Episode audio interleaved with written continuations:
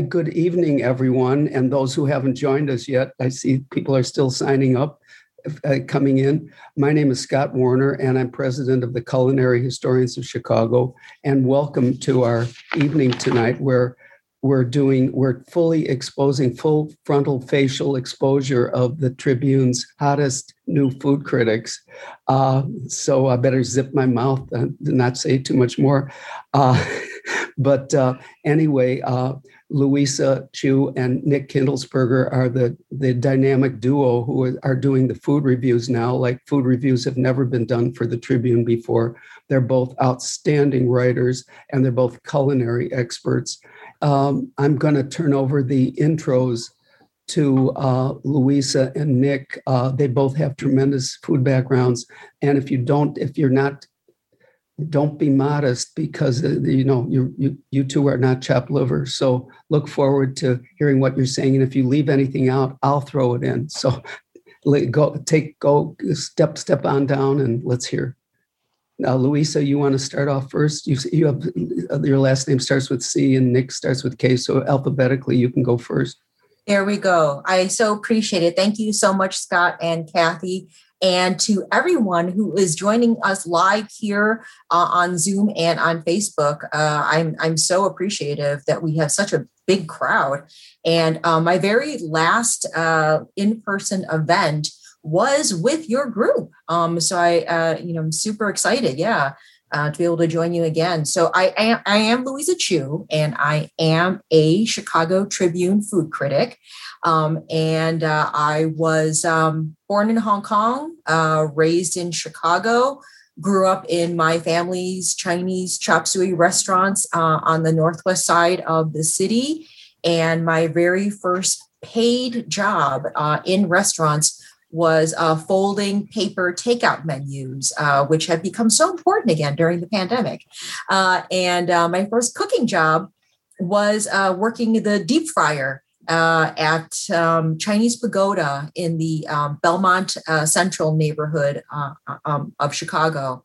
And I, I, I, often say that somebody I'm sure would be arrested these days, you know. Um, but um, grew up uh, in the restaurant business, and like most immigrant families, uh, my uh, family was very happy that I uh, continued to school, college, uh, you know, and uh, and then also then you know was working in journalism and media, and then the immigrant family nightmare happened. I decided to go to culinary school to be a better food journalist, and so. Um, after, at that point, I was living in LA, moved to Paris to attend Le Cordon Bleu. Um, I uh, received a partial uh, James Beard Foundation scholarship to attend. And um, had I done it differently, and I highly recommend anyone who's considering it, get a full scholarship. Don't pay your own way. and uh, so went to Julia Child's alma mater, and uh, so worked uh, in uh, some of the best restaurants in the world, including Alain Ducasse in Paris and El Bulli in Spain um, as a, a stagiaire, an apprentice. And uh, then uh, eventually uh, came back to Chicago, worked as a gourmet magazine correspondent, was a fixer for Anthony Bourdain in Paris and in Spain, and eventually was working as the chef at a very tiny uh, fishing lodge in Alaska. Uh, and then um, the job came up at the Tribune for a reporter. And I have to tell you that this was the only job in the world that um, I decided I had to stay in Chicago for. Um, it was an incredible opportunity. As we know, I see that there's several uh, Tribune uh, alum uh, in the uh, uh, in the uh, participants list, and um, so this was a, an incredible opportunity. And then after Phil retired, we were very honored and, quite frankly, lobbied very hard to become the next generation of food critics. So, um, again, thank you so much for having us. And I'm going to pass it on to my fellow Chicago Tribune food critic, Nick Kindelsperger. That was wonderful, Louisa. Uh, I actually, my name is Nick Kindelsperger. I actually grew up in Hanover, Indiana, which is right on the Ohio River, uh, close to Louisville. It's a town of about 2,000 people. I was not much of an eater growing up. I didn't like um, very many foods. I wrote a play when I was in well, second grade about exterminating the world's green beans. Uh, and it was a really great book, and I'm very proud of it. And so I imagine I grew up in this very small town, but that there's a college there called Hanover College. My dad worked there, and he was very big about how we needed to to travel and explore. And you can imagine what it's like to go from a town of about 2,000 people surrounded by cornfields up to a place like Chicago uh, to eat. And I fell in love with Chicago when I was about 10 years old, and I, it's never been able to to get out of my mind since then. Uh, so after I graduated from college uh, in Indiana, I, I, moved to New York, and I was just astonished by the amount of food that you can get all around in a big city. It really blew my mind, and I, I started this food blog called the Paupered Chef because as much as I loved New York, I had very little money to explore some of the finer dining options there. So a buddy and I did a recipe uh, recipe blog and um, while I was there, I met uh, all these different publishers and uh, from different magazines, and I just got hooked up with this food writing world in 2006, and so I've been doing it since then. So I was at I was one of the first writers for Serious Eats when it launched, and I was still in New York. I wrote for Gothamist and the Washington Post and the Brooklyn Paper and then uh, I moved to Chicago shortly thereafter and started the Serious Eats Chicago blog, which was focused exclusively on Chicago content. And I wrote that, um, I did that for about three years. And then, you know, as Louisa said, sometimes you think you're out of the game. And then the Chicago Tribune called and asked if I'd come back and start writing again. And I couldn't say no. I really should, you know, maybe have thought about it more, but no, I can. It's been uh, outrageous. It's been so much fun. And as Lisa said, we fought really hard for this position. They were not going to keep it. Um, it wasn't, you know, there just wasn't money there. And so we had to make a very well organized pitch for what we wanted and what we wanted to do. And we're so happy they said yes. And that's me, I guess.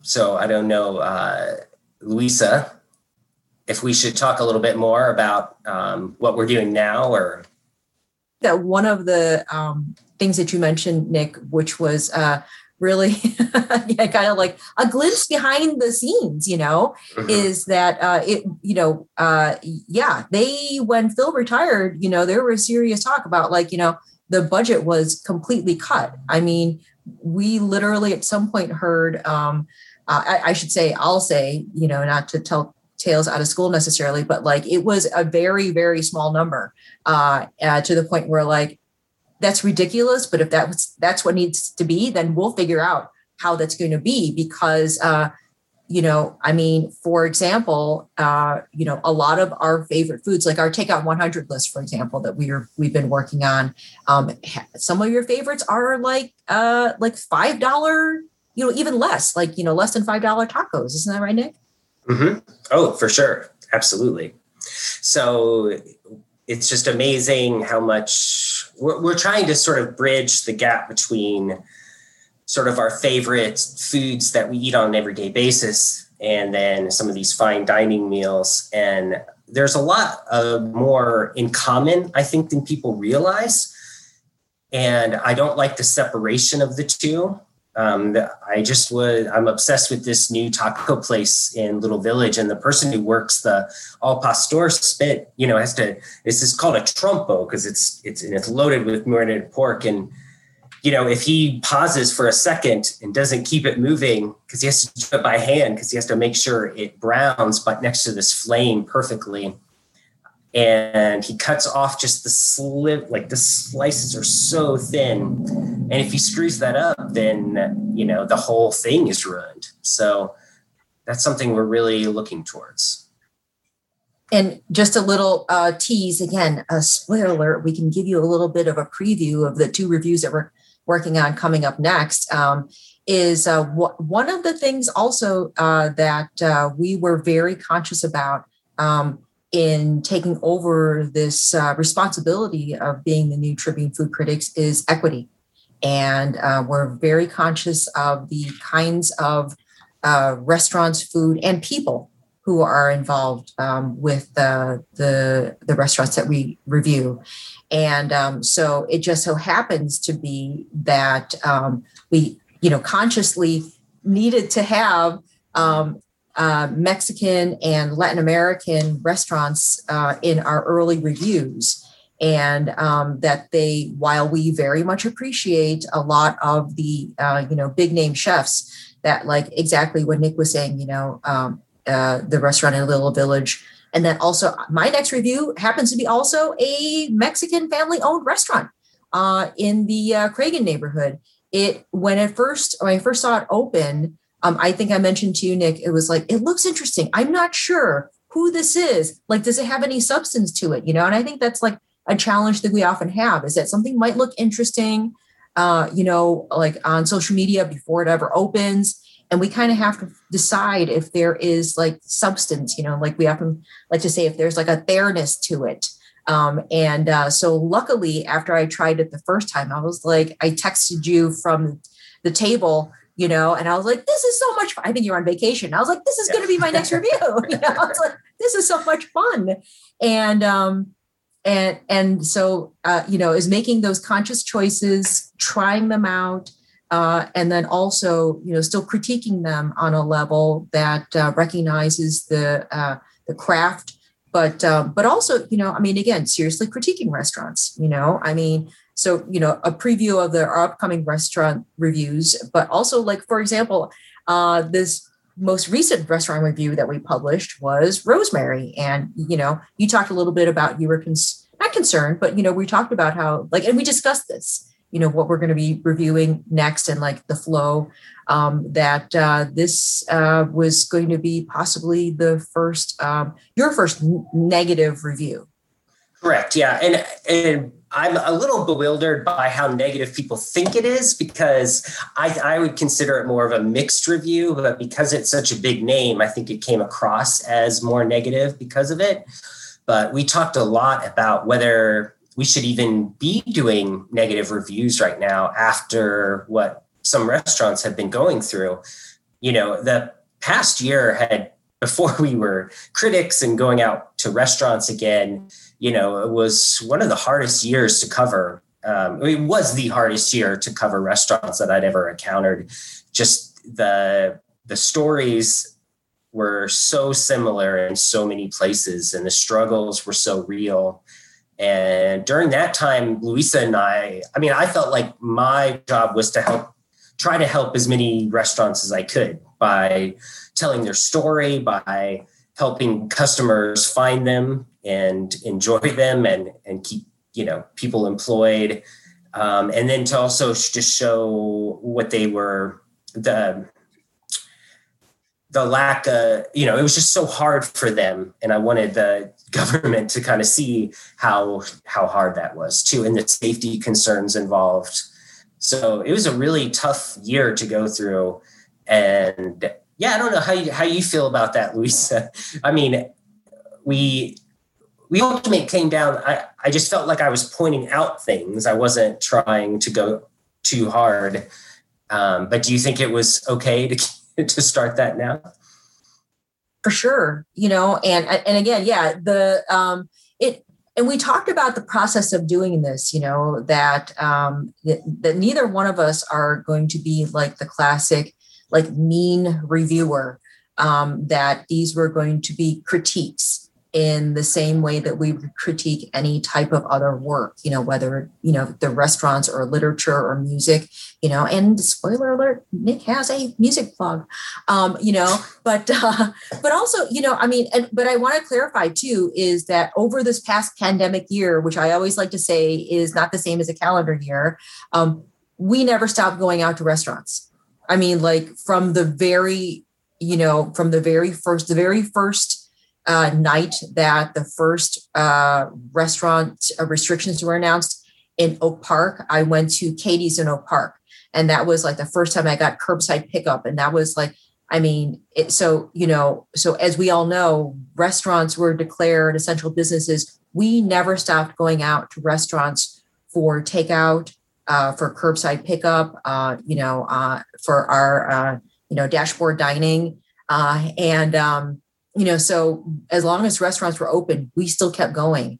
Um, what's different now is that we're uh, you know dining on premises and reviewing them um, but absolutely, I mean, I, I think that, um, but we also were very, you know, we had these conversations, you know, we were very careful about it, you know, I mean, um, about our choices because, you know, to be quite frank, we, we've talked about it. It's like, you know, there's limited resources with uh, the Chicago Tribune, with newspapers in general right now, and uh, you know time and money. And so uh, you know, does it make sense to uh, go to those places? Like the first place that I uh, wanted to check out because it was a really you know big destination place and the, you know uh, and i didn't know how it was going to be because i hadn't heard anything about it you know was Lirica at navy pier and um, i basically said that if it was uh, you know on on the uh, what did you say on the curve?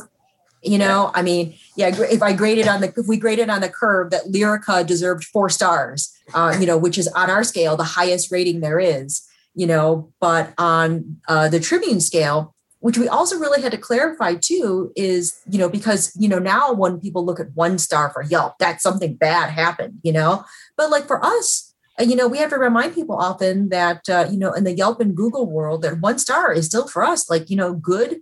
And I ended up rating them like one and a half stars, good to very good, because while like the dining experience was not quite there and some of the dishes, some of it was like, this is great you know? Um so and if you're in Navy pier like great doesn't happen that much.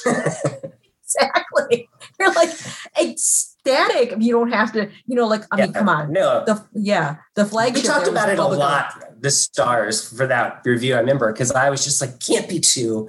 It can't be two because like yeah it wouldn't you wouldn't tell somebody to go there but so many people are there. It made sense. So these are the kind of things we talk about. And, uh, you know, I think a lot right now, I, I feel comfortable uh, critiquing places is just, uh, you know, spending over a hundred dollars or two hundred dollars for a meal is a is a luxury for most people, and I like never want to forget that. For most people, spending that kind of money is a lot, and so if you're going to charge that much, then I feel like you're you're more open to uh, a, a fair critique. For sure. And that was also a very conscious choice of you know we gave the sneak peek about our two upcoming reviews uh, you know we should talk a little bit about our very uh, deliberate choices in our first reviews you know your mm-hmm. first review and my first review and uh, you know we talked about like the whole thing again about like you know should we even review restaurants uh, if there was no dining in because we were kind of at that point, you know. I mean, and so do you want to talk a little bit about you know the choice of your first review, which was our first review in our new uh, era? Yeah, so this was a place that I came about totally at random. There during the pandemic, a lot of places. Um, a lot of places around town uh, started what ghost kitchens or virtual kitchens where they'd have a big area and then you know eight to ten different concepts can go into the space and there's no dining room but it's all to go orders for uber eats and all those other things and i picked up this meal from soul um, from uh, from soul and smoke and uh, i just couldn't believe what it was this you know i've uh, gone on barbecue tours down in north carolina and in texas and i've been to memphis multiple times and I'm a big fan of Chicago barbecue. And just in this foam, you know, the clamshell, the foam clamshell was the best brisket I'd had in Chicago, best barbecue brisket I've had. And so I had to track down who this guy was. And I couldn't find him because it was just ghost kitchen. And eventually I found out he had this place in Evanston and that he had actually worked at Moto, which is one of the most high end modernist cuisine uh, restaurants in Chicago history that unfortunately closed. in uh, 2013, I believe. Um, but he had worked there and he had done like all these crazy um, cooking events and um, but he loved barbecue. He's from the south side of Chicago. It's just what he loves the most. And so when the pandemic happened, he like really beefed up this barbecue option as a to go because it would work better than the catering gigs that he had relied on in the previous years. And so up in Evanston, he has a little a little kitchen up there where he cooks everything.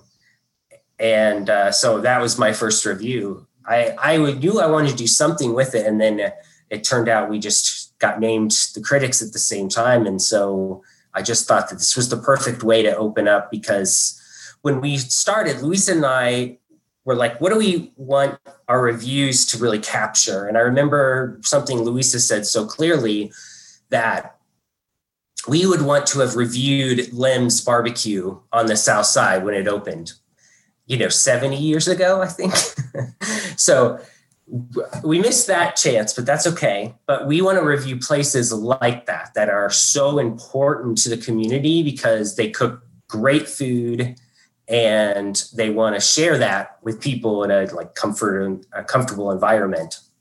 So yeah, that was that worked out pretty nicely as our first official review. And what about you, Louisa? So, my so I just want to mention uh, about Soul and Smoke. The funny thing about that was that uh, um, Heather, who is the uh, wife and co-owner of the Soul and Smoke team, uh, was once my assistant when I was working as a consulting chef, and I had met her husband DeAndre uh, when they were just two young crazy kids in love dating, you know, and um, they had actually uh, cooked the um, rest of the meals at Moto. Um, actually, no, the catering when um, very sadly um, Homaro Cantu died uh, by suicide. And so there are these incredibly accomplished young chefs who stepped in and took over at such a critical time. And then, uh, you know, I had had their food previously and I thought it was great, but it's like over this past year, yeah, we were just like scrambling. And I had written about like, you know, uh, them at a couple of stories, you know, pandemic related. When, uh, for example, uh, when Jose Andres came to town and he delivered meals to uh, workers at a COVID testing site and hospital and uh, school, and DeAndre was one of the chefs that he met. Uh, so that was just, you know, just like amazing stories, and I'm so glad when those amazing stories, you know, coincide with great food. And then also that you that you reviewed it. I mean because uh you know that is just such a terrific validation of their craft and their work. And then also you know and th- this was also super helpful because um i while we have been in the community long enough where we have established relationships either you know on like just going to restaurants on our own you know i mean um that that was terrific that you were able to review that uh, and with a very uh, you know a, um, a, critical eye that I wouldn't have had to recuse myself from that. But um, but in any case, so um, uh, my first review was uh, for Dear Margaret, um, a uh, French Canadian Midwestern restaurant in Lakeview, and um, you had first written about them uh, when they before they opened their whole plans and i remember you know they're they uh, had opened, um, you know, when all the dining rooms were shut down. And um, I was really concerned, you know, about like what restaurant I was going to review first, because I did actually try uh, another place I was hoping could be the first review. And I just, even though it had been hyped, it was just like, it wasn't quite there you know so i was kind of like oh no you know i mean like, it had a really good uh, story uh, but the food yes, wasn't there and that's exactly see i think that you think that sometimes you have to have a good story with a restaurant, but I feel like the story has to come second. I know this is a tangent, but you know, no. if you get too into the story aspect of it, you can get not charmed by it, but then the, you cannot evaluate the food in the same way. So fortunately, yeah. you, good food and good stories go along. So there usually is a good story involved, but yeah. Anyway, yeah. Okay. I'll stop. Yeah. That was a good tangent. no, no, no, exactly. But that's exactly related. And that, like, you know, we have a chance to check ourselves with that too. And uh, when I tried Dear Margaret, I mean, literally, I uh, ordered, I took it into my car and I always plan, you know, like the destination where I'm going to have like a nice, uh, you know, uh, especially because they, didn't have any uh, dining on premises. Uh, it was takeout only. Grabbed my food, jumped in the car, drove to the place with my little takeout kit. You know, my uh, takeout kit includes uh, it uh, has to have real silverware, uh, real cloth napkins, and hand wipes. Um, you know, because I want it to be a nice experience, even from having in my car. And literally from that first bite, I like I burst into tears. I mean, and I and I think about that now, you know, and I'm getting teary because I think it was just such a like a relief, and that they were doing this beautiful food that you know despite everything that had happened over this past year you know they were doing this like beautiful food that defied the odds and it was just such a relief. And um, i just I, I was just so grateful that they were doing it. And it was so thoughtful. I mean everything down to the toast you know which um, i know you're a bread nerd uh, you know i mean and um, it's like a three two or three day process to make um, like this thinly sliced grilled toast you know, and um, their, you know, foie gras mousse, which I, you know, written in the review. I used to make like every day when I was working as an apprentice in Paris for a while. So I, I knew what was good and what not not good. And like the, the if there was like trace of bitterness, and it was like it was so good, so beautiful, and all out of takeout containers sitting in my car. Um, so that kind of incredible um, food moment, emotional moment, story moment, all of that captured. I mean, we're so lucky that we have uh, a lot of that here in Chicago. Um, mm-hmm. so those ended up being our first reviews, and they both ended up being uh, three stars. And um, but after that, you know, we did actually have a serious conversation too about the star situation. You know, and because um, a lot of publications have decided to get rid of them because they don't f- feel like they're fair and I, I totally get that side of the argument. It's not that simple, but I like them. and I couldn't get rid of them yet because I think they have value because they help customers pick, decide what they want to do very quickly. I don't know. Where are you now on the conversation? I'm the same. I'm right there with you. You know, like I wish that we didn't have to, you know, be reductive down to stars because again, it is like we were talking, you know, it's like it's confusing because when you see one star on Yelp, you're like, oh my God, you know, something really bad has happened. you know, I mean, yeah. but on our scale, it's still good. Um, and so I kind of feel like I need to um, build in some of that explanation um, every time. I see. Um, you know, but having said that, I also find stars very helpful. Um, and I, I also will admit that I find like especially looking for like other services, not necessarily, not necessarily restaurants, you know, like Yelp reviews, somewhat helpful, you know. I mean, sometimes they're some of the best ones for like having the right website, for example, like those nuts and bolts type things. Mm-hmm. Um, but um, but it is important for us to have that uh, you know, critical storytelling and um an actual critical review in our actual reviews and mm-hmm. that then uh, the the stars of it is almost just kind of like that gives people a little bit of an idea about you know where we are, what our headspace is, um, and because uh, a lot of it, you know, I'm, I'm sure you you know do too. It's like you have an idea of whose taste uh, aligns with yours, and um, then they can get a better idea of what that's like to us, you know, and to them and then that kind of you know fits together like uh, you know meshes together a little bit in terms of um, you know how helpful those stars are actually going to be. But uh, but you know i mean but quite frankly we were we had this frank conversation like uh, you know you and i and our editor ariel um, that uh, we have to be careful about giving out three stars you know mm-hmm. because yeah she you know, talked me down. She's talked me down before i one time and I'm not going to say what it was, but it was very close. I, I'm okay with it. It's fine. I'm open to the discussion, and I like that we discussed uh, both those things and places that we're going to review next, uh, so that we can make sure we're covering everything that we want to, and that's a priority for us. But uh, but yeah, no, it, it's it's a lot of things to think about, especially right now. And I was talking to someone uh, who interviewed us both, and she was sort of like, "How are you feeling right now?" And I, I'm like, I feel like I'm doing two things at once. Like I'm trying to learn how to do this brand new job that I have. And I'm worrying about the pandemic and all these other very serious issues and the staffing issues that are going on and the, the rights that they're demanding and whether things are going to be different. You know, it's all happening at once. And I'm sure it happens for everybody. It feels that way. But I do feel like we're juggling two two things right now and it's not only juggling two things but like the other thing the you know the restaurant reviews is one thing the other thing um are like really extreme social change and uh you know not the least of which is uh the um, you know, the very rightful protests after the murder of George Floyd last year and what that meant and what that triggered in the restaurant industry.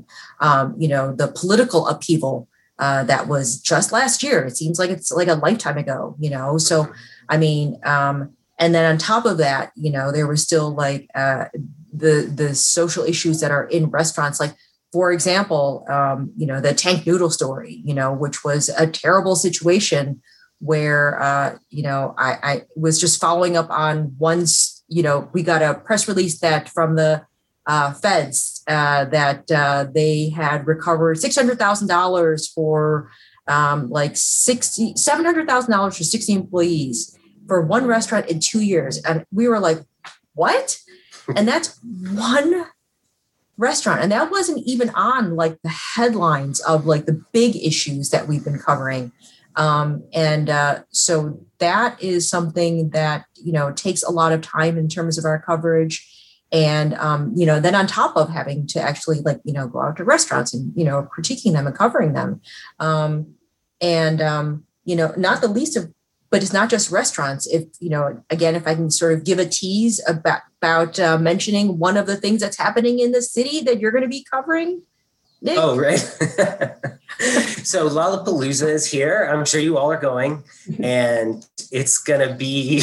I'm seeing a lot of shaking heads. Uh, it, I wasn't quite sure what I was signing up for when I did it, but now I feel like I have to do it. So I went. You know, hundred thousand people are going to be coming each day to Grant Park, and I'm, I was going to look at all the food options there because they actually do highlight a lot of local restaurants. Most festivals have very generic food you know just a lot of fried stuff and they really go out of their way. So i you know of course now with cases rising again we're taking pretty serious precautions and we had a safety meeting uh, a few hours ago to talk through everything and we're we're all going to be masked up and we have all the things yes. So i think it's moving even for outdoor events but that's to cover it safely i don't know any other way to do it besides simply not going but we'll see. Yeah. um, I hope it's going okay. Yeah, I I hope so too, and fingers crossed. And um, yeah, those are all very important and things that we didn't think that we'd ever have to sign up for doing. Uh, you right. know, as food critics at the Tribune.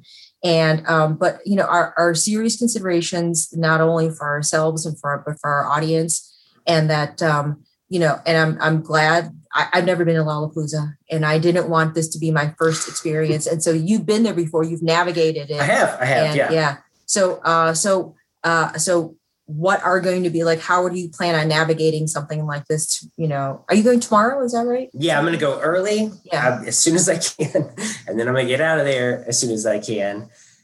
So hopefully, it's not too big of a deal, but you know, it's a we're going to find out, I guess, in a few weeks to see what how this is done. But it's all related too, because if they have to shut down events like that, then that you know it's going to be back to restaurants having uh, closures, and I don't know how many restaurants can can withstand another shock like that. So all of these things yeah. matter um, to the city as a whole, and so we're having to think about public health issues is real fun to research and mm-hmm. yeah yeah but uh, they're so important to how we interact with restaurants and uh, that's what's so excite- exciting too to think about restaurants in this way too because restaurant owners are such passionate people and they care about these issues too. So talking to them and, and learning from them too has been very instructive to how I, I approach everything. Yeah. But absolutely. Yeah. I um I am uh uh, currently still only uh, dining uh, outside or next to a big open window because I have 86 and 87 year old uh, mom and pop chew uh, who've been who had been in lockdown. You know, they're now uh, kind of uh, in. they they have an open door policy, you know, for good behavior.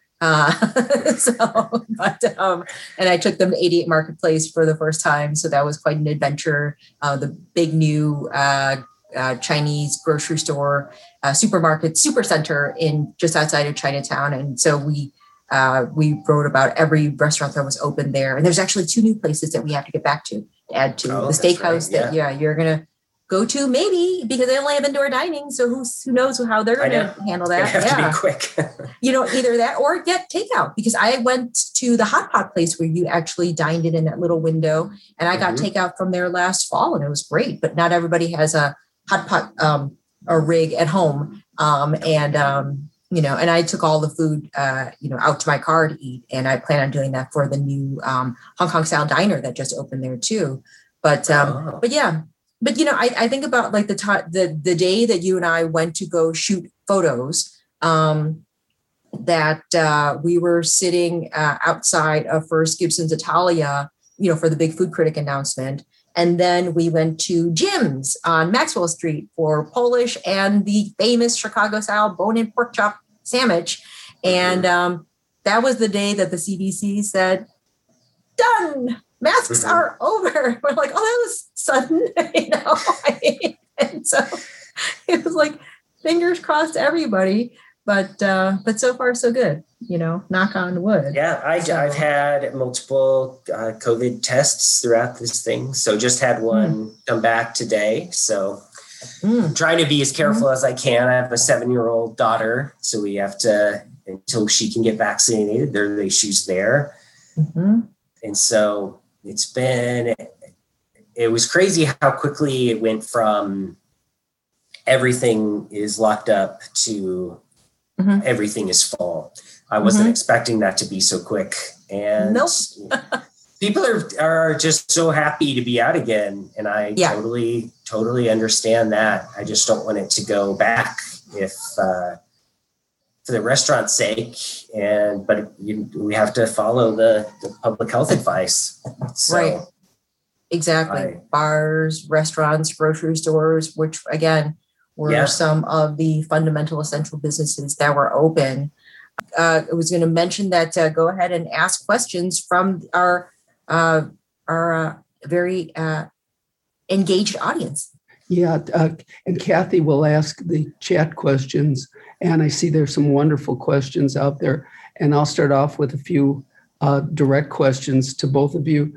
Um, how do you do it? I mean, how do you eat in restaurants all the time uh, without wanting to be bulimic? I don't know, or how you know how, how, how do you eat eat eat like that uh, and taste things all the time? Is it hard, or what? What's your secret to to doing this job? People, everybody think what a wonderful job as a food critic, and and how many times do you get horrible meals? I mean. Uh, um, uh, well, that's that's another part of the question. But how do you eat, eat, eat like that without feeling sick to your stomach all the time?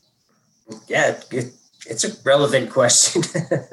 uh, we both have very different answers, I, I believe, because we've we've gotten this one before. But I'm a firm believer in uh, exercise and eating vegetables when you're at home, and then uh, if if something's not good, just just leave it. And so there's a lot of times where I'll have just a couple bites of something, and then I'll just stop because I know it's not good. Uh, there's a few like very quick tips. Never eat the fries. The fries are there to to to pull you down. Don't drink any soda. And then yeah, really enjoy the food when it's good. So I never get tired of eating the really good stuff. And I bike a lot. I bike everywhere I can. yeah. Um, I believe in exercise in the same way that I believe in everyone can have their own beliefs. I personally. so you didn't bike 10, by 10 miles today? I like I not. Okay. I did not. I am a hot and sweaty mess as it is right now. Um, I have what I like to say is the three bite rule. Um, I like to try to take at least, but no more than three bites of everything. And I am also a big doggy bagger. Uh, so um, if I uh, know that I'm going to be at a restaurant um, where I'm going to have dessert, I typically uh, always like to go look ahead at the dessert menu because those almost always have ice cream. And if it's like a really great restaurant with great ice cream, I know that I've got to eat all the ice cream because you cannot doggy bag that. So I kind of plan that, do that mental calculus ahead, you know, and backwards. But Nick says don't eat the fries. But we did a story all about the best French fries, hand cut French fries in Chicago under five dollars. And I know. we I know that was the exception. We could eat fries and not anything else, then it was okay. But having said that, we kind of use still the same rule where it's like I tried to only have like three bites of French fries, no matter how good every we as a team at the time, and it was like we enlisted other reporters. It was like about other journalists. It was like about a hundred over a hundred places that we tried, and oh, yeah. then we had yeah, a matrix a, that, yeah, we uh, had different brackets to get people into it. Yeah, it's pretty elaborate. Yeah, but uh, you know, but restrained and um, know, and I do try to have my uh, my luckily my dog Cole Chew, uh, uh, I, you know, uh, he is the best uh, world's best personal trainer. Uh, so uh, so that helps. So restraint and some exercise for me. What do you both think the background for a food critic should be? What what are the prerequisites to be a, a food critic? Like Louisa, I know you're a trained chef, and uh, you're an outstanding writer. And Nick, I know you're an outstanding writer. And I'm sorry, what what is your food background, Nick? Um, so so I started writing about food in 20 or what was it 2000 or yeah 20 2006 that's right and so i did a column for serious eats where i had to cook a dinner every single night it was called dinner tonight i did that i wrote three of those a week for six years wow. so over the top of that i would i just ran out of I would go to the Harold Washington Library, go to the cookbook section, take a cookbook off, photograph the meals that were easy ish that I could get done in an hour. And then I would go cook them at home and write about them. And so I did that for six years. So I have an extensive home cooking background. I, before I was at the trip, actually uh, wrote a column for Epicurious, and, about home cooking. And so home cooking has been a really big part of this process. And I think that it distinguishes Louisa and I that we both have this, we can both cook in the kitchen and then try to evaluate it on the plate at a restaurant. I think it informs us in a different way. I am much more conscious of how much something costs because I know how much those ingredients cost. I know how much time it would take me to make it. And so if I I can do that cost balance in my head while I'm eating, which is unfortunate sometimes, but I think in, it's instructive to readers too. And um, it seems both of you aren't doing what I typically think of as a food review, where people just discuss the food, you know, like the lettuce was wilted and the uh, but the vinaigrette saved it with its uh, lavender essence or something. I mean, you're you're you're like when you talk about your first review, uh, Margaret. Uh, I looked at that. Uh, it actually came in my email from the Trib, and it it was it was a story. There was so much more going on than just about the food. It, I, I don't know how you did it. I mean, you you just you're you're both of you are such wonderful writers and you're food food authorities. You're a trained chef again from Cordon Bleu.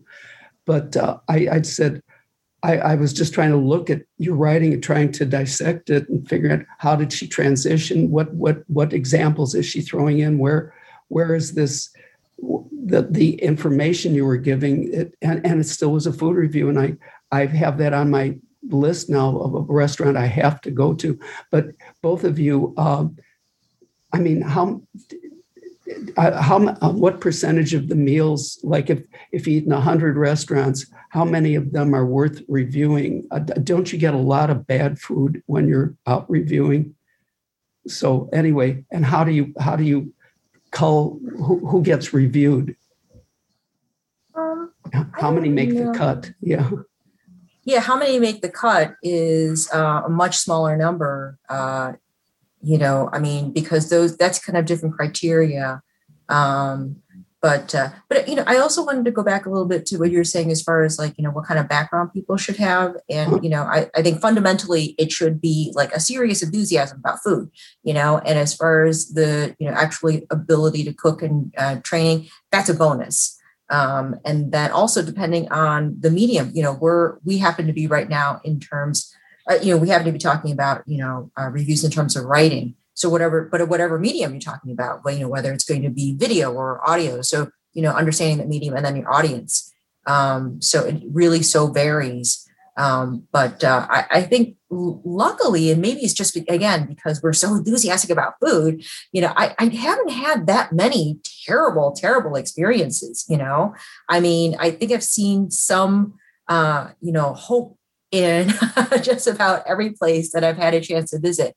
There, um, you know, I, I had like yeah, like, no, I mean, we we're very yeah. careful about the places. We do a lot of research beforehand, uh-huh. and so we don't just wander about and walk into this restaurant. You know, as much fun as that would be, we have yeah. to like look up the food. Usually, these places have Instagram profiles and Facebook pages, and so you can actually tell a lot by how they the food looks from a picture and I would never evaluate my own personal opinion on that, but it can help us narrow places to things that look exciting and then, yeah, go from there. Yeah. I mean, a lot of it right now is, you know, I mean, what does our audience want from a review? And a lot of it, quite frankly, is new restaurants. And, uh, you know, we kind of have to justify to ourselves, and because potentially it's going to be justifying to our audience, is, you know, um, why would we be reviewing a place? I mean, like over this past pandemic year, there definitely are going to be places that we're going to be doing a full on review that opened, you know, like last year. Um, but before that, there has to be a justification to ourselves, each other, our editor, and because eventually our audience is going to ask those same questions, you know, and um, and then also we're very mindful, you know, as you mentioned, uh, in terms of equitable coverage. Uh, in the Chicago Tribune historically has not covered a huge part of our city. Uh, you know, the South Side, the West Side, um, you know, uh, Black owned restaurants, um, this, you know, Mexican owned restaurants, uh, Chinese restaurants, uh, you know, I mean, like food stalls. And so we're very conscious of the places that, because we're so enthusiastic about the places we like to eat ourselves, is that's going to also be potentially the kind of restaurants that, you know, you might want to read reviews about because that's also really changed fundamentally in terms of like you know like nick was saying it's a hundred bucks is a big deal. And uh, you know especially in this past year who's splashing out that much? And uh, how does that justify a review? And my, my last live question before we turn it over to these intriguing chat questions uh, you, you well, since Phil Vettel came out and put his picture in the trib and said there's no sense in trying to be anonymous every time I, he goes everywhere, everybody knows who he is.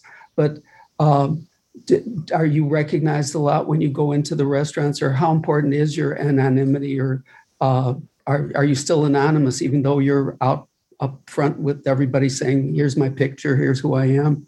Um, yeah, what, any any problem with anonymity, or do you need anonymity?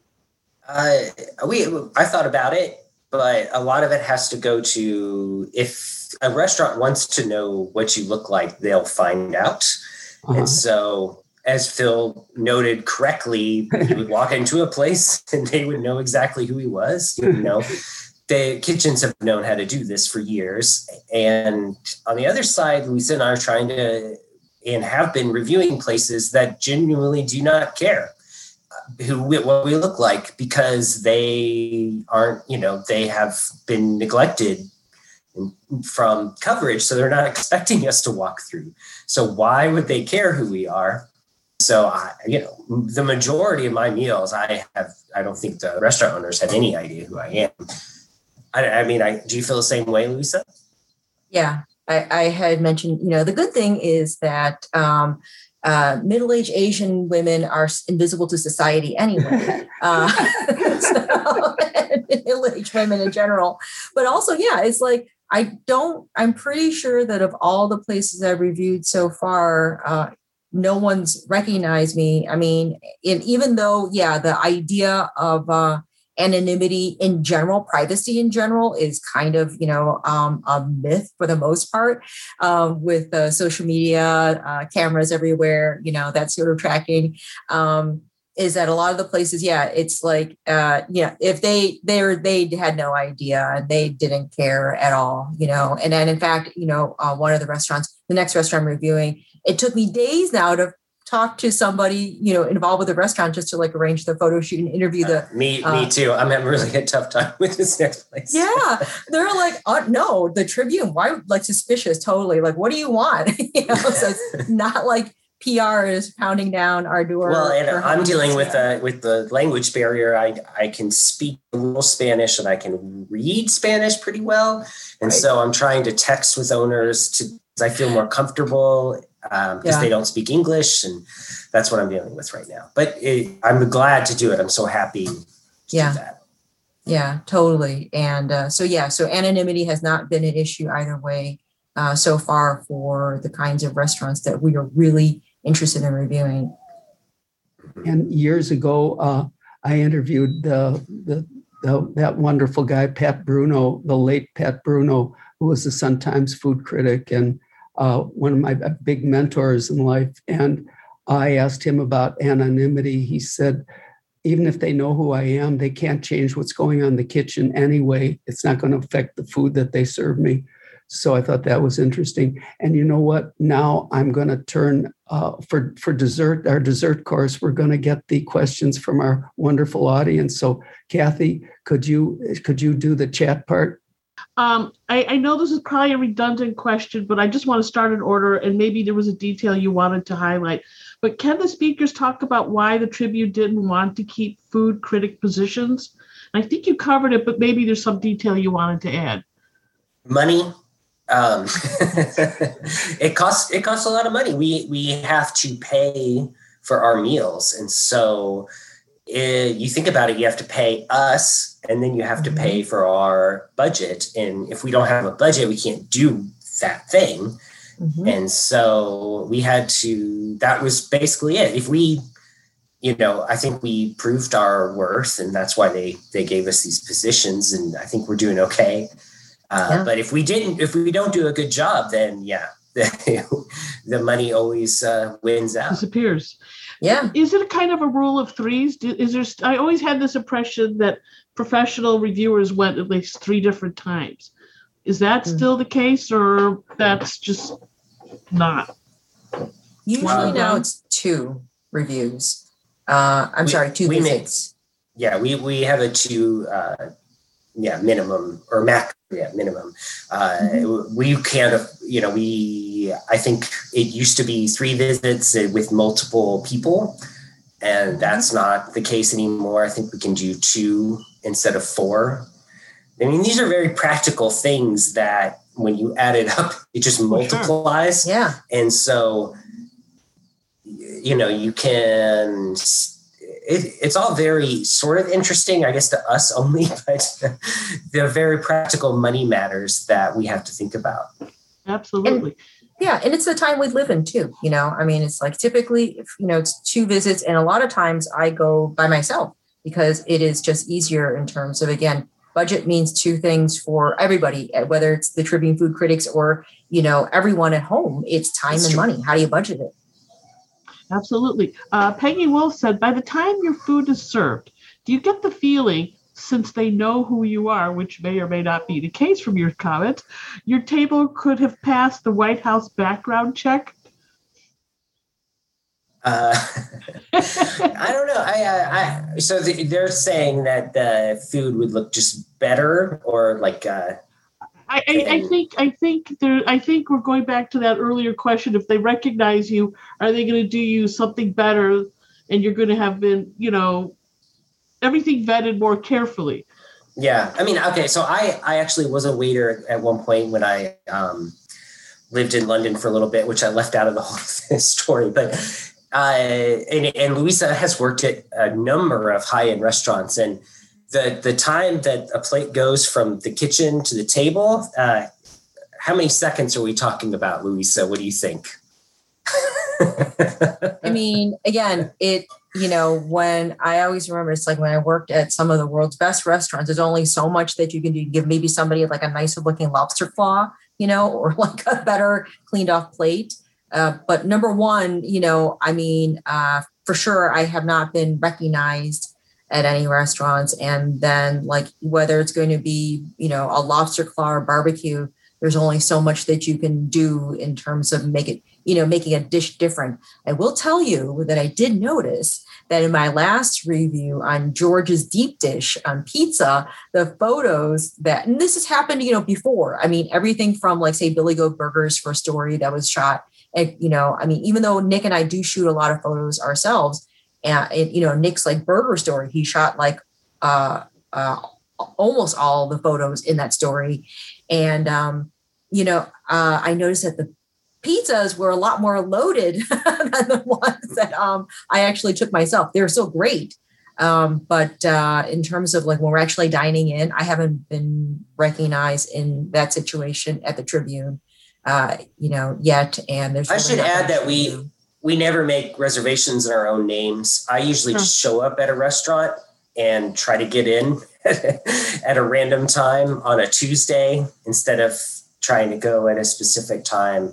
Um, so we we are not we never broadcast that we're going to a place. Um, just to make that clear. And you so don't that, bring your relatives who go, "That's a food critic." you know, I, I my mom I tries to my, do that to me.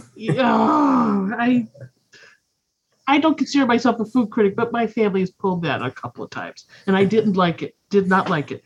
Um, Gary Fine said, "What are your plans about doing a formal review, such as for a restaurant like Ever and other, you know, nicer restaurants?"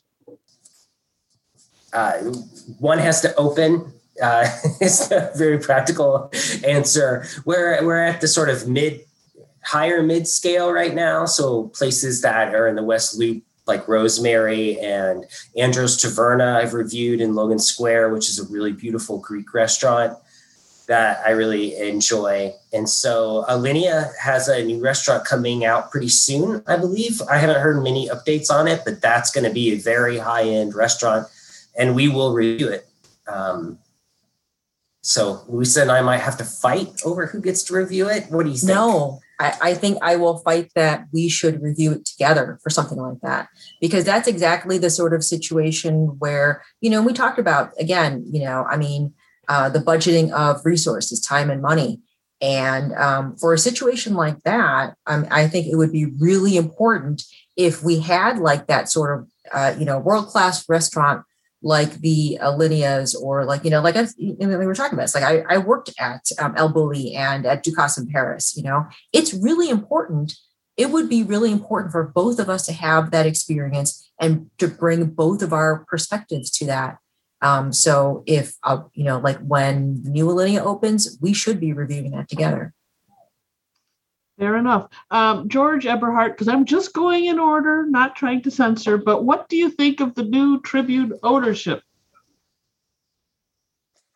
You get your check in the mail, right? right now, yeah.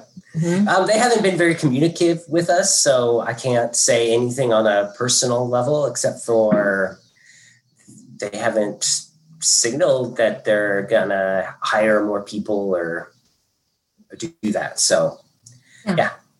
I am a, uh, a, union leader at the Tribune and uh, had reported, uh, you know, over a number of events uh, prior to Alden Global Capital officially taking over, that uh, their playbook was very bad for uh, not only the Chicago Tribune and journalism, but our communities in general. And I have um, the legally protected right, as we all do, you know, but especially as a union leader, to say that. Um, so it, it, you know, it does not bode well, uh, you know, for our communities. Uh, as far as how it affects uh, me personally right now, it hasn't really so much, except for the fact that, yeah, we are really loaded with a lot of extra work because we have so, uh, you know, we have fewer people to do it. So we have um, less than half as been the Mhm. number of employees in the food department than we did last year. Yeah. So we went from eight to nine to 3 We have Mhm. three basically people. Yeah. With our editor for. so i you know i definitely am not done uh uh fighting for uh the the trib our community you know i mean and uh so that's how i feel about that Oh, fair enough. Um, Anne Marie inquired, could you comment on vegetarian and vegan options in mainstream restaurants? That's a really good idea. Lisa has a lot of opinions on that.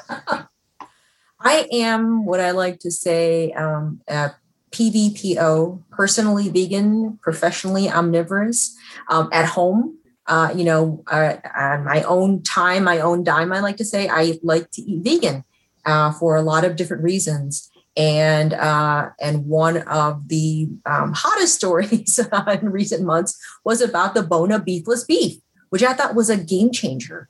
Um, because it really, I think, brought uh, plant-based dining, which is you know kind of you know what people are calling it now, uh, to the you know general audience. And using a very Chicago iconic food was brilliant. But we're definitely seeing you know much more options you know across the board, which I think is uh, terrific because uh, you know Gen Z kids. Uh, are you know that's really what they want that's really what they're asking for for a lot of different reasons And chefs are really into it too. That's what they're most excited about cooking with often. Sometimes I meet a chef and he's like, man, meat's so boring. We just like the, the vegetables is the fun part. So that's, you can taste that as a diner, I think, these days. Cool. Gary Fine said, if you're not giving critiques of poor restaurants, how would we treat your reviews? Are you only writing positive reviews? Would you give a negative review to a small ethnic family owned restaurant? What about really poor restaurants? Uh, yeah, these are all good questions. I think um, I think we do address the first part, but uh, attacking a restaurant, you know, feels I don't know attacking. If we could review more restaurants, we would review more restaurants. Uh, if we had more money, Luisa and I would do even more. Uh, I think there's a sort of general um, uh, public good that comes from sort of reviewing as many places as possible but i don't i do not feel comfortable uh, critiquing a family run a small family run restaurant that i guess doesn't deserve it. I don't it depends on what you think um, you know a restaurant could deserve but i wouldn't write about them. And if it was sort of a place someone asked me about i would be honest and say i don't like it uh, we just don't we have to be so careful with the stories we write because we have such limited resources right now. And so that also adds to the equation. I don't know what you what do you Yeah. think louisa? I felt like i rambled a bit there. That was hard no no no. it, it it's a it's a hard topic you know and i would first clarify is that um, the preferred term generally now is um, you know it used to be ethnic is uh, you know possibly international um, or uh, traditional because uh, ethnic restaurant just has a um, has a i think a bit of a problematic uh, perception to it. Um, and i know that I know that it's a difficult thing to capture, but that is what we do. You know, we work with words and we try to capture uh, ideas and concepts. So rather than ethnic, I like to call these, um, you know, international restaurants, perhaps, um, and and traditional rather than authentic. That's another um, th- another word that I think is problematic. Um, but uh, but you know, I I think, and again, a poor restaurant, I mean, like, I'm not sure I'm comfortable with that word either. You know, maybe like a smaller uh, restaurant that has like maybe fewer resources. But for example, like I did mention earlier, is that, you know, uh, the restaurant that I thought I was going to re- review first um, just was, it was, had, like I said, had a lot of hype. But when I actually tried it, I realized I don't know that the other people who wrote about it actually tried it and this place right now has a lot of potential, but it is not really quite ready uh, for review. And so we discuss it, and then it is still on my list to review. Um, but there has to be a reason why. And I do think that it is fair to critique a small, family owned immigrant restaurant or food stall or stand or whatever. We have to ask why. You know, I mean, like, why are we why are we going to be spending this time the you know the money and resources to do that if it's no good um you know i mean it, why would we do that? Uh not saying that it's not saying that we would pull our punches you know but it's like the critique has to make sense on so many different levels. Um so absolutely there will be cases that is going to be maybe a place that has a lot of hype and that we need to critique it and not in you know and uh you know and not rate it very highly but we absolutely will i, I will do that if it's necessary. But again it's a matter of resources uh, Peggy Martin said, in your writing, can you keep the public aware of how restaurants are still struggling? While we are all thrilled to be dining in person, they are dealing with significant staffing shortages and working so hard to keep things afloat every day. I don't think anybody disagrees yeah. with that. Yeah. yeah. And I think that that was especially, you know, like again, our uh, first reviews really uh, met that head on. Uh, you know, Dear Margaret, which Nick had reported on before they opened, you know, and like how uh, it was just basically one person, you know, the co-owner who was running the whole front of the house. And uh, you know, now they're still only able to roll out, uh, you know, limited indoor dining. And I mentioned that in the review. And uh, you know, and Nick, you know, went to Apollonia and like, yeah, I, I, took, I, I, went to Apollonia and with my mom, who was up from you know southern Indiana, and she was so excited to go out and eat in the big city, and the AC went out in the restaurant and it was 90 degrees outside and there were no uh, curtains on the windows and it was these floor to ceiling windows and so it just started baking inside and then they have a wood fired oven. Oh no.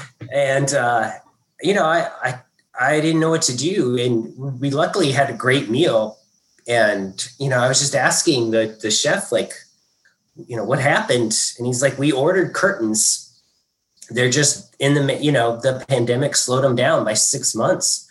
So they're in the mail. You know what am i supposed to do? And so that was a case where i was just like you're exactly right. There's nothing you could do so i tried to make light of it you know i didn't i didn't i wanted to say that it happened because it was kind of funny and that but i was very conscious that you know if if he hadn't opened the restaurant even if it wasn't perfect he could have lost the restaurant because they are dealing with so much right now. So I feel like maybe in the review I could have done a better job. And I thought a lot about this review. And so I'm not above admitting that I could have done better to capture that. And so I'm going to try to do better in, in ne- my next reviews, I guess.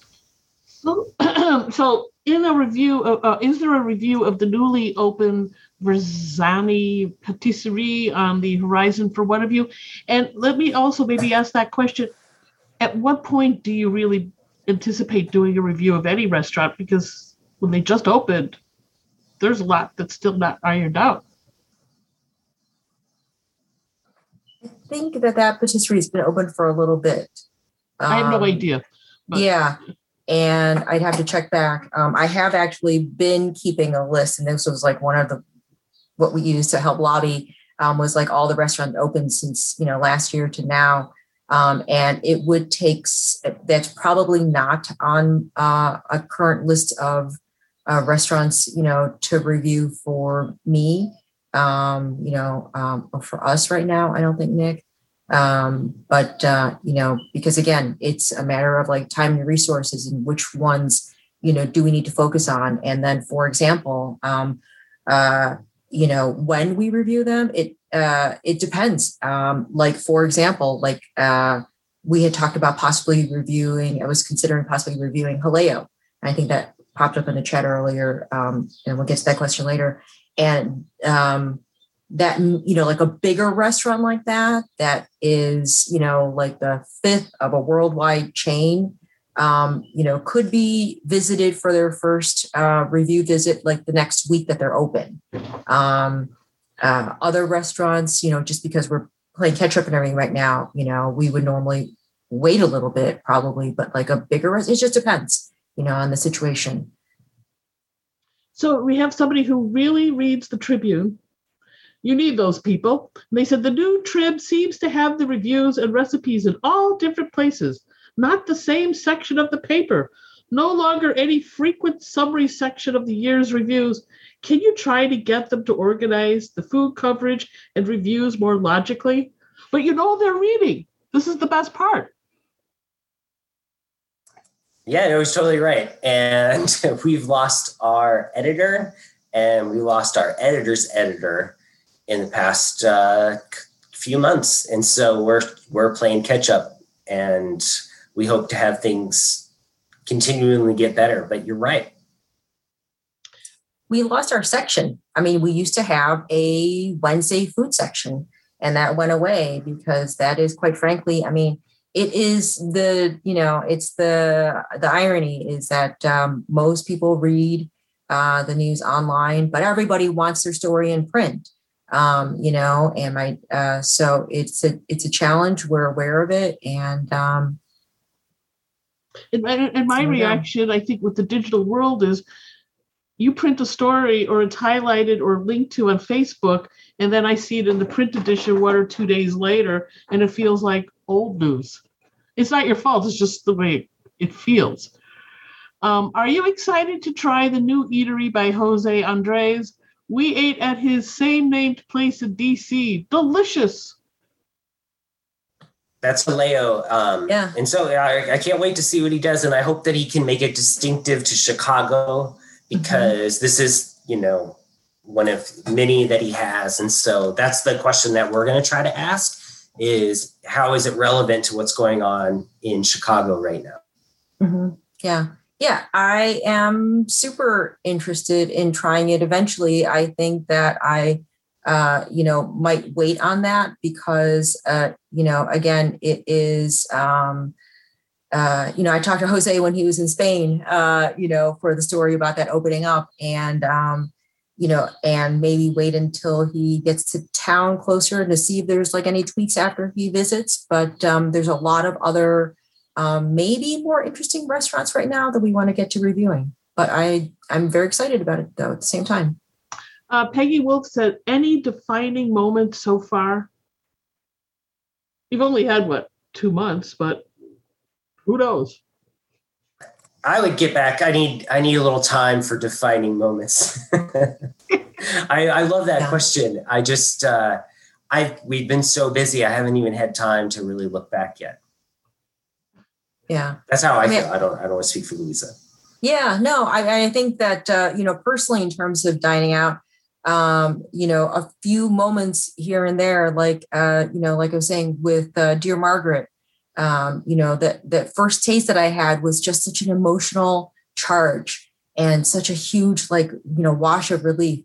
And then recently, this restaurant that I uh, dined out at, um, I was it was like this like absurd scenario that happened. It was like live music and uh flan and the police and i was just like what's happening and i was just like this is so different than a year ago um, so yeah, so I, I think uh, from all experiences so far, it's been uh, terrific in those moments. But defining moment yet, I'm not sure yet. So Tom Matuch said, "You naturally have personal tastes in food. So how difficult is it to be objective in your reviews?" That's a that's really great question. Uh, I, I focus a lot on cooking technique. And so I, I don't know how a dish necessarily is supposed to taste to the specific chef, but you can taste when food is cooked well and how if the bread is burnt, if the crust is soggy, if you know things along those lines can help a little bit. Uh, I, I always feel grossly inadequate, and so I try to read as much as I can.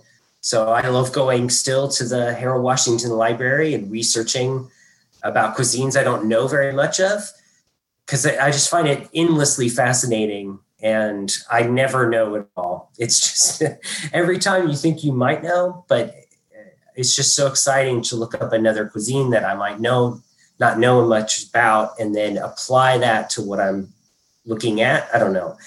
I could I could do that forever. That's just so much fun. Well, it's also it's also you're you're you're preparing yourself so you're a better reviewer. Yeah, let's go. I like that. That's good. a lot of it is luckily that we have the freedom to choose what we're going to review and then what we're going to order. Uh, and so I think a lot of it is bringing to it places that we really want to go to and things that we really want to eat. And, you know, so, so far there haven't been like, you know, any uh, dishes. Like one of my things that I hate is uh, kind of that middle ground of uh, sweet peppers, you know, like in a lot of Chinese takeout food. I never order that. So I wouldn't order that for like necessarily a restaurant that I review or, you know, I mean, that specializes in uh, sweet peppers and food like that. I want to meet the restaurant that does that. Uh, thanks for the reassurance that stars from a food critic are helpful guidance with the awareness that one star does not mean bad. Perspective is everything. A negative Yelp review complaining about the high price of a bowl of oatmeal made us determined to try Traders Point Creamery Farm to Table restaurant in the Loft in Zionsville, Indiana. And they also wanted to know what do you think of Dwell Social? Uh, I don't know Dwell Social. Do you, Louisa? No, I don't either. But I do know Traders Point, and I was going to say I did know that they actually had a dining option, So that's exciting to know. Okay, so think about the diverse ethnicities and cultures in Chicago's restaurant scene. Now think about the classic dishes of those ethnicities and cultures. Can you talk about which restaurants are working hard to preserve the classic tradition and what restaurants are doing some really good novel twists on the classics? Um, do you want to go first, Louisa? Or no, go ahead. Oh, um, yeah. I mean, I'm I'm mostly just I'm interested in people who I don't know how to put this in a way. I'm just interested in in people that are trying really hard to do something and th- and then I, I, let that kind of follow where it is and so i can't speak to individual cuisines in that specific of a manner I just, you know, I become fascinated with. I found this woman in Berwyn who was making the best flour tortillas that I'd ever had in my life. You know, Chicago's a corn tortilla town. Um, we have some of the best corn tortillas anywhere, and flour tortillas aren't just aren't as popular because we haven't had the Mexican population from those specific states that have immigrated here. But this lady had, she had moved from northern Mexico. And so she had this incredible um, recipe, you know, was that a trend or just one person? And so I just was very happy to highlight that one person that was doing that. And I hope it becomes a trend, is how I feel about these things. I hope more, there's just more great food that people are inspired to make. I'll say Kathy knows, uh, Kathy, you know that I'm a big fan and defender of chop suey style restaurants because that is a valid cuisine category. And I think that, uh, you know, when it comes to ethnicities and traditions, you know, that can be tricky. For example, when we did the guide on uh, the new Koreatown in the northwest suburbs of Chicago, I know Kathy mentioned there's an exhibit coming up there. You know, I mean, there are some restaurants that are doing like super traditional, classical uh, you know, types of like, you know, banchan. Um, and uh, I, I love that, you know, super you know, like traditional stuff that you would find, um, you know, um, here and in Korea, which you'll also find in Korea and in Seoul, is like super wild, creative karaoke style food, you know, that's like drinking bar food that's got like cheese and all sorts of, you know, the corn and like the bubbling cauldrons of this and that. And it's like, so, you know, I mean, and so some of that really adapts. I think that sometimes what I get concerned about is, um, the idea that certain uh, ethnicities and traditions uh, get, you know, kind of captured and they were only supposed to do it in that way. It, it, it evolves uh, around the world and here in Chicago too. Uh, another avid reader. Both Nick and Louisa usually talk about the personality and background of the restaurant owners and chefs. It adds so much added interest to their reviews. Pat on the back. Thank you. But it's all it's all due to the the restaurants. Uh, they're all fascinating. So when you get yeah. to know these like people, it's just so interesting. I don't know why I would leave it out. Why would I do that? yeah, totally. Uh, thank you so much. And it is definitely, it's like, you know, when you're having something, you're like, what is this? Who made this? What's the story behind it? You know, and luckily we get to be like professional busybodies and go and ask people. there is a new kosher fish and dairy restaurant opening up in Lincolnwood, Lincolnwood called Nuevo. One needs to make reservations online. Um, I guess that's a tip for you all. Um, speaking of background of owners and chefs, especially for mom and pop restaurants, how would you be able to get that if you're un, if you don't happen to share their language? Wow. Um, as I as I mentioned earlier, I'm I'm actually doing that right now with the chef and I. I, I do Duolingo every morning because I'm trying to improve my Spanish. I'm on day 911 of Duolingo, and I'm very proud of myself. but I, I'm texting with the chef because I can know a little better on Spanish. When it comes to other languages, usually we have to involve uh, a younger, uh, their their son or daughter that can usually help us out. Uh, uh, usually there's a way, and we try to find a way, I guess, because we want to tell those stories.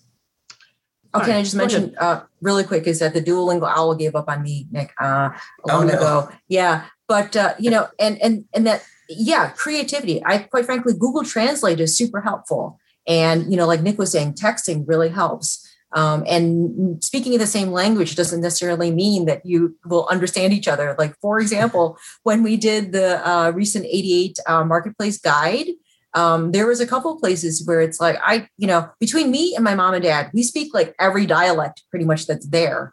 And uh, you know, sometimes there's a cultural difference, and then like sometimes you hit something, and they're like like there's one place, a place in Northeast where they had uh, this one, you know, black rice congee, and I was like, oh and then I asked, I was like, "Do you have a cold?" And it was like click with the one uh the uh the cashier. She was like yes. And then suddenly that like unlocked you know a whole different level. But i t- you know I started t- speaking fluently to people who spoke that northeast dialect. And she's just like i don't you get it you know? So language isn't always the barrier.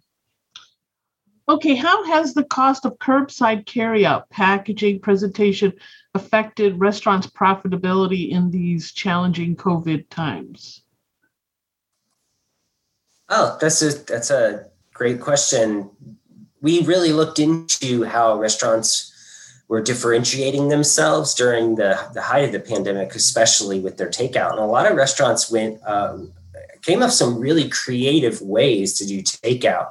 I'm not a huge fan of takeout. Louisa is, and so she can probably speak to that. It's but uh, it's been really interesting how it's developed, how it's had to develop, but it certainly costs more to do the more elaborate things. I have to say, I wish that there was a little bit. Uh, I was hoping that there was a little bit more of like an experiential takeout, and that wasn't. But that's okay. You know, I mean, like most takeout experiences have been really terrific, and um, I think that though, while yes, there has been more in terms of cost of materials uh, for takeout, that has to be balanced also with like you know um, the savings, if you will, from the cost that, of dining in. I think that sometimes people talk, you know, concern about like the waste and all that. And having worked in restaurants, I'm like, just because you don't see it doesn't mean it's not there. How much waste do you think goes into like you know making a beautiful plate? uh, you know, as opposed to like having a takeout box, which I often say that's free Tupperware. Ah, uh, was Phil Vettel really that anonymous anyway in the later years? Probably not. No, um, I mean, yeah, I, I don't. What I'm the one story I always know is that PR agents would sometimes just email him the next day and say, "How was your meal?" because they would know that he had been there. Um, you know, he did a really good job of not getting his face out there, but they they all had the picture that of the places that wanted to know. It wasn't like every restaurant cared, I guess. Oh no, you know, and Phil was pretty, you know, upfront about it. Was that uh, you know he he did the job for like over thirty years, and he's a pretty distinctive looking guy, so people knew, you know, who he was. And again, you develop relationships over the over time. You know, I mean, just in terms of reporting and covering. So for the most part, um, you know, he's pretty public about saying people knew who he was anyway. I, by the way, have heard of one restaurant where there was somebody who was especially prickly and unpleasant online about this restaurant they went and found his image online and had it in the kitchen because if he ever showed up, they wanted to throw him out. So it it, it, it goes beyond restaurant criticism sometimes. Um, did either of you try Elizabeth during its year long, very affordable carry out only period? It became our favorite place, and when they reopened, they gifted us with a free meal. I did not try it, but that sounds lovely. I, I became obsessed with uh, a place near me that really took care of me for some takeout meals. So the sort of relationships that you can develop with a neighborhood restaurant are just beautiful. Oh, just really quick. No, I did not. Um, but I uh, follow them on Instagram as we're talking about. We see like a lot of the beautiful food and uh, hope someday able to visit up like at the end. But uh, they did beautiful food, and uh, that's great do you respond to your readers' suggestions for restaurants to review? Yeah, I love it when people suggest places to me. I, I sometimes know the place, and so, uh, but there are many times when I don't, and so I always appreciate it. I'm gonna not base my decision solely on what they say, but I'll I'll take into consideration. I I deeply appreciate it. Yep, we love tips, especially you know if we're trying to cover like certain thematic uh, you know, things like, uh, you know, burgers or dumplings or whatever, yes, please send us tips. How do you choose restaurants to review? What is your criteria or are your criteria? Uh, I mean, as we said, we don't have a strict tri- um, criteria except that we discuss everything as a group and we try to be as diverse and inclusive as we can be and not forget about certain sections of the city. So if we review a few of a certain kind of restaurant, we want to make sure we try other ones. And yeah, we also want to make sure that we're excited about it or have something interesting to say. And by the way, why do so many Chinese eateries insist on putting those stupid little corn cobs in the takeout dishes, which the next person said kids like the little corn cobs in their takeout? You How's about that? Loves, We're winding down here pretty quick. You I know see. who else loves baby corn? This guy. Okay. I love the baby corn. and actually, I would love to see, uh, especially in the Chicago area Midwest, somebody actually using little tiny fresh baby corn cobs because you can find those at some of the markets. Uh, so, yeah, I love baby corn. By the way, do you pretend like you're eating corn on the cob and do a mini version of that? No, but I'll no. dig them out. No, you got to be the giant going, ah, like that. that's what I do, but that's a whole other thing. Anyway, I, think we're about finished, but uh, they did want to let us know that Dwell Social is bringing heat and eat at home meals from Chicagoland restaurants to suburban pickup spots. Restaurants like Demera, Ethiopian, Irazu, Empoli, Manny's, Purple Pig, and such. And Verzenay's, Verzenay's owner and pastry chef Arishaya Farhin, sorry if I mispronounced, uh, has been selling her pastries at Green City Market for many years, and she's French trained. The grand opening of her long awaited brick and mortar store was today, which is too early to, to do anything for, right? Probably, maybe. I don't know. That's not my. This has been super. But I think we've run out of questions, which is great. Scott, you want to say something?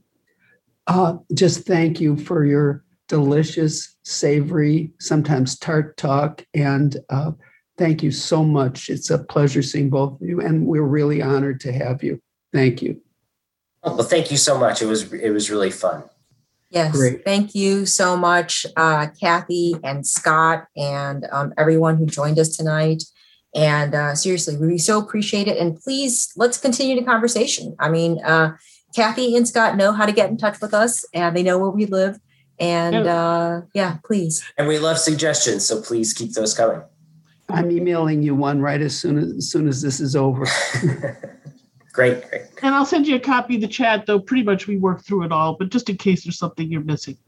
Thanks again. Thank you. And Thanks, Bye, everybody. everybody. And stay Bye. weather alert tonight. We got some strong storms coming in. Derecho, I know. Yes, Take care.